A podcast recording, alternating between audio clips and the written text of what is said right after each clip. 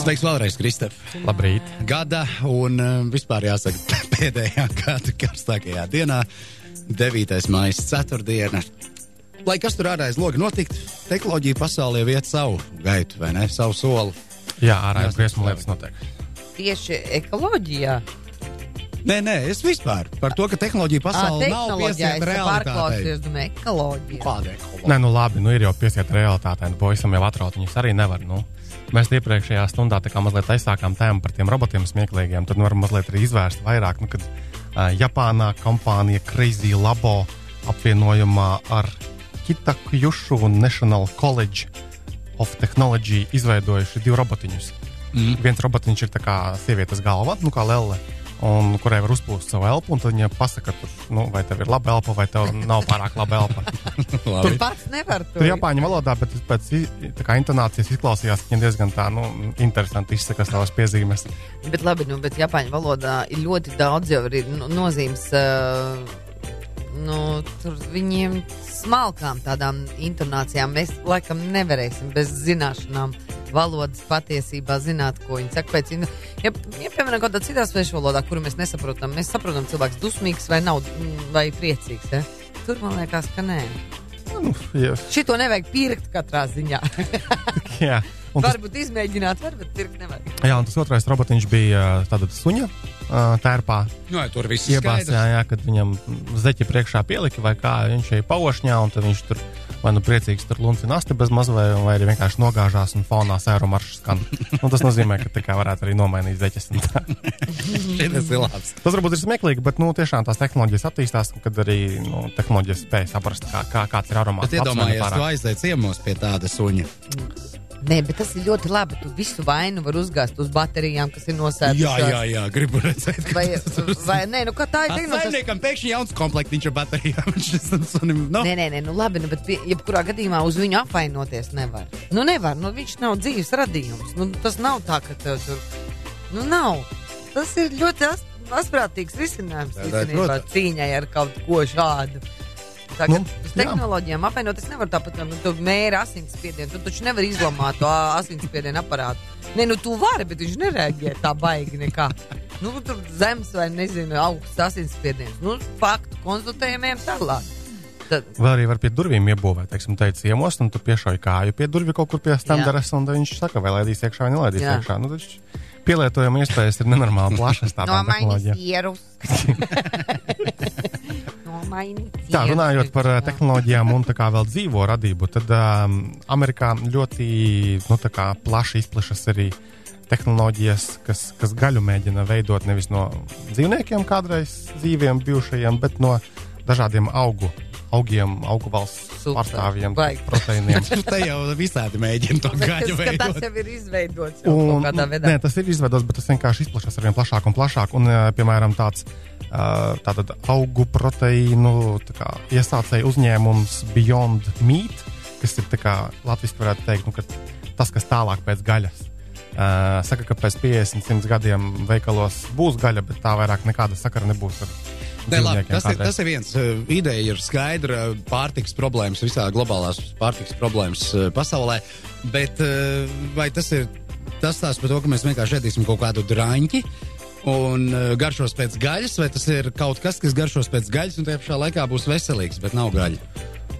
Noteikti būs arī drāņķi, bet nu, atkal es neesmu nekāds baigais biologs. Man ir, man ir, sajūta, man ir sajūta, ka nu, proteīns jau nu, ar gaļas formātā būtu, un gan jau ka var arī sapičkāt ar pareizajām vielām. Un, un tas, ka tagad viņi, piemēram, problemātiski ir savam tam produktam panākt, lai viņš uh, ar mēli nu, stausti tā, pēc tam, tam vistas gaļas šķiedrām ir sajūta. Ā. Ar to viņi tur baigi mokās pagaidām. Un Skaidrs. Nē, nē, nu katra laba pavārīte jau arī no pupiņām māk uztaisīt tādas mājas kotletes, ka tu uz pirmo nepateiksi, vai tās ir gaļas vai, vai, vai, vai veģetārās. Bet tas viennozīmīgi ir nākotnē, es domāju, ka nu, mēs vēl visdrīzāk piedzīvosim to, ka nu, gaļa būs arvien mazāk kā parastā gaļa. Labi, kas vēl jauns? Tā, gaļu mēs ap- apēdām. Pēdējo. Ja nu mēs dodamies uz Indiju, eh, tad uh, ņemam vērā, ka tur lēnām garā ir ieviesta jau centrālā monitorēšanas sistēma, kas izseko iedzīvotāju darbības internetā, kā arī īsiņas un zvanus. Indijā.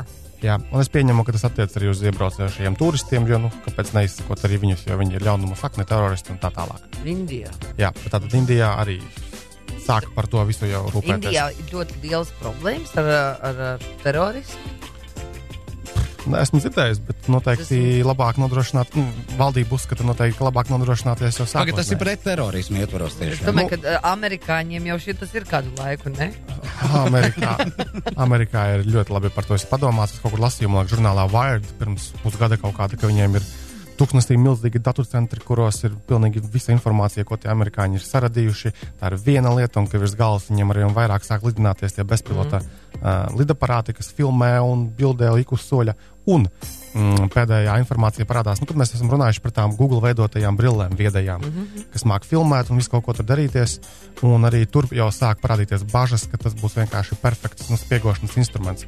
Ka tev nezinot, piemēram, tās brilles kaut ko tur nobildē vai nofilmē un aizsūta, sazina, kur. Un atpazīst, ko vajag atpazīt. Atpazīst, jā, jā. Tāpēc. Bet arī interesanti ir vērot, kā tās uh, uzņēmumi mēģina pielāgoties šīm tehnoloģijām. Jo, piemēram, nu, jau ir pilns uzņēmumu, un, piemēram, nesen bija ziņa arī, ka Lasvegasā kazino viens konkrēts arī norādīja, ka pie mums nenāks cilvēki iekšā ar tām brillēm. Nu, tas noteikti ir kaitīgi viņu biznesam, protams, arī, bet ļoti interesanti vērot, ka tehnoloģija vēl nav īsti tautās iegājusies, bet uzņēmumi jau raugās, kā nu, jau līmē. Uz jā. durvīm tās uzlīmes tikai bez Google brillēm.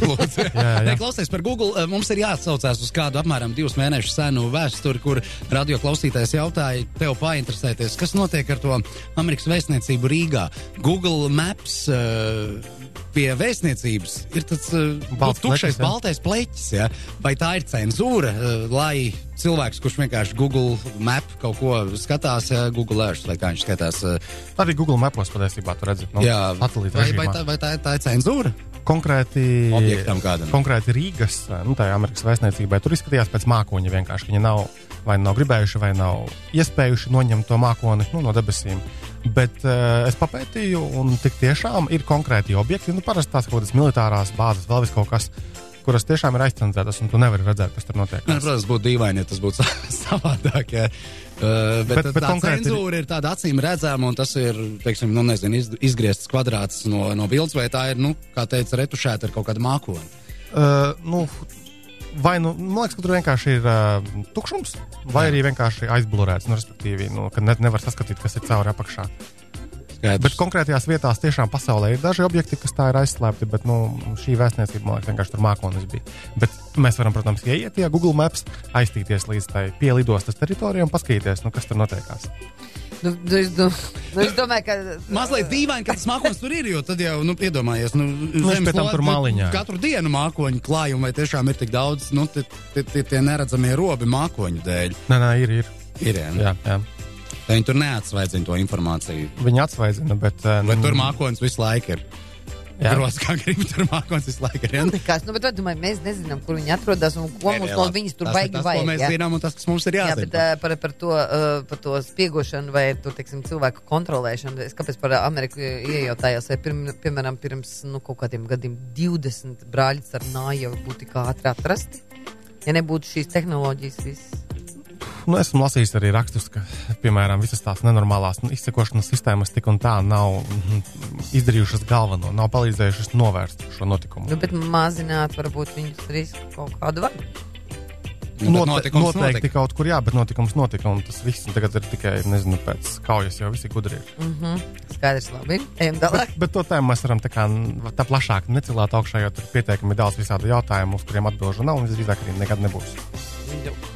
Jā, vai arī mums uh, jājaut, jāsauc cits cilvēks, kas drīkst par to runāt, vai zina vairāk? Pamēģināt, es nezinu, ko tur pastāstīt. Kādu citu priekšnieku kādu. Jā, nu labi. Un, uh, runājot par spiegošanas aparātu. Runājot par, šitiem, par, par spiegošanām un visādām tam līdzīgām lietām. Uh, Amerikā ir tāda, es nezinu, kā viņa latviešu nosaukt, National Security Agency, Nacionālā drošības aģentūra. Tā arī ir. Un uh, kaut kur šajās dienās ir publiskojuši viņi tādu kā milzīgu PDF grāmatiņu uh, par to, kā meklēt informāciju. Tur Google un tam līdzīgās vietās viņi tur ir ļoti, ļoti plaša, pieejama uh, internetā brīvi. Es arī Facebook lapā savējā izliku. Un tur reāli var palasīt, ko jau 2007. gadā, kā, kā šie darbinieki mācīja googlēt datus kaut kādus, ko varbūt neiedomājamies mēs. Bet tas ir uh, no, no parastās uh, Google vietnes. Jā, jā. Arī no parastās. Jā, jā. Noteikti viņiem ir pieejas daudz vairāk nekā mums parastiem mirstīgajiem. Vispār googlēt ir jāiemācās, jo tagad tu kaut ko googlē, oh, tu nereti uzduries nu, tik daudz nevajadzīgām lietām, ja, ko tev met ārā Google. Bet, ja tu tiešām varbūt to dari pareizi, tad. Nā, arī... kā, kur var iemācīties pareizi? Nu, reku tev stāst. Nu, pašā Google jau arī tur ir pamācība kā pareizāk googlēt, un ir tiešām pilns dažādu pamācību, nu, ja tu pagūglē. jā, jā, bet ir labi iemācīties, mācīt arī meklēt. Tā. Uh, Mobilo telefonu zādzības ir kļuvušas par milzīgu ASV lielpilsētu problēmu, izrādās. Uh, jo pagājušajā gadā te jau puse no San Francisco reģistrētajām zādzībām bija saistīta ar mobiliem telefoniem vai planšetdatoriem. Vašingtonā tie ir 42%, tā kas per telefonus uz Nu, vietā. Nu, vietā viņus jā, jāpareiz. Un Ņujorkā iPhone un iPad zādzības vien sastāda 14% no visiem reģistrētajiem noziegumiem. Tā ka nu, tur ir izplatīta tie visi Apple produkcija, un viņas arī noteikti arī spērt. Nu. Nu, jābūt jaunam terminam gandrīz zādzībai. Ja, nu, tiešām liels procents. Nu, jā. Latvijā, es domāju, arī telefonu pietiekami daudz. Var pēc zādzību telefonu. Es pieņemu, ka kaut kur konkrētās vietās arī ir, un es pieņemu, ka kaut kad Latvijā arī noteikti būs šādi pakalpojumi, ka tur kaut kā iemaksājot, kaut ko var apdrošināt. Ar atruniet un nebraukāt dienu dienā 15. trolejbusā. Tur baigiet. Tur, iet, tur ir viss. Nu, tā vienkārši trīs reizes dārgāk apdrošināt. Tad tur ir force mažors. Tas ir 15. trolejbus ir force mažors. Tur apdrošinātāji ne, neapdrošina. Nevar izšķirties, grib vai negrib jaunu telefonu. Pabraucu 15. To nebūs varianti, būs jāpērk. Jā. Nu jā. Uh, tad vēl arī tāda lieta, patīkama ziņa patiesībā. Tātad Amerikā ir tāds um, elektromobīļu ražotājs kā Tesla motors, kuru vada tāds liels vīrs um, kā Elonas Musk, jeb Musk. Viņš ir ļoti, es teiktu, ka viņš ir patiesībā kā Steve's Jobs palielam, jo nu, viņš ir viens no tiem cilvēkiem, kas izveidoja to, kas tagad ir PayPal, nu, tādu interneta maksājumu servisu, ļoti mm. populārs. Uh, viņš ir tas, kurš izveidoja tātad, uh, Space Exploration Technologies kompāniju, ar domu kosmosa lidojumus padarīt pieejamus nu, cilvēkiem. Jo viņš uzskata, ka nu, turēt visas olas vienā groziņā nav labi, un kad uh, kādreiz noteikti Zemē mēs kaut ko sačakarēsim, būtu baigi labi būt arī spējīgiem aizlidot kaut kur citur. Un viņa kompānija ir pirmā komerciālā kompānija, kas ir uz to uh, internacionālo to starptautisko, jā, starptautisko kosmosa staciju aizgādāja kaut kādu kravu. Tā ka viņš arī pie tām lietām strādā. Un viņam arī tā Tesla kompānija, kas mēģina veidot nu, ļoti interesantus elektromobīļus. Man ir tikai, man ir tikai viens jautājums, kur viņš mums grib vēst, ka mēs te būsim visi sačakarējuši uz, uz kuru no bumbām. Marsu, tak, uz Marsu arī, bet viņš teica, ka tur vēl 10, 20 gadi jāpagaida. Bet, nu, Cik? Tikai 10, 20 gadu un uz Marsa. Nu, kur tev jāskrien? Nē, nu, man, es negribu tādu līzingu nomaksāt kredītu. Nomaksāt kredītu, tad tikai laiž prom. Bet, jebkurā gadījumā, tas ir ļoti, ļoti, ļoti nozīmīgi, ka arī kā, privātai uzņēmēji cenšas darīt kaut ko lietas labā. Nav tikai kaut kāda NASA vai Krievu kosmosa centrs, kas mēģina tur aizlidināt kaut kur. Nu, lūk, un tad tā Tesla pagājušo ceturksni noslēdza ar 15 miljonu dolāru peļņu tās elektromobīļus veidojot un tirgojot. Un tas ir liela patīkama ziņa, jo pēdējos mēnešos esmu dzirdējis par vismaz diviem gadījumiem, kad uh, elektromobīļu ražotāji piesaka bankrotu Amerikā. Tā kā, kā viens gals grimst nost, otrs mēģina sākt no prēmijuma gala, un ieguldu to naudu tālāk arī tā izpētē. Un, un interesanti. Te, te atkal ir tā reize, ka gribas tevi savest kopā ar Normu Davotiņu, jo mēs arī šo tēmu par elektromobīļu nākotnē esam apsprieduši, un diezko cerīgi tā neizskatījās. Normans to iezīmēja nu, tādu, ka principā jau skuju tā, ka tur, tur, ir, tur ir ļoti, ļoti daudz ne, nezināmu lietu, un patiesībā tas ir pašā, pašā sākumā tā elektromobīļa, nu, kas ir kā, arī, kad sāk attīstīties parasti automobīļi, tur arī bija pilns bankrotu, pilns visādu neskaidrību. Tā ir ļoti interesanta tēma. Man patiesībā varētu arī ravot viņu kādreiz arī pačilot par tām lietām. Jā, savet kopā, rekur. Tad tiksim skaidrībā. Kristap, tev vēl ir kaut kas, vai mēs metam mieru šodien? Uh, es gribu pateikt to, ka nākošais nedēļa es dodos mazā braucienā uz Briseli šoreiz. Cik neparasti. Nē, esam pieraduši pie tā. jo no? tātad um, Briselē būs seminārs žurnālistiem par Eiropas Savienības um, plānotajām reformām, datu aizsardzības uh, nu, kā, no reformu ziņā.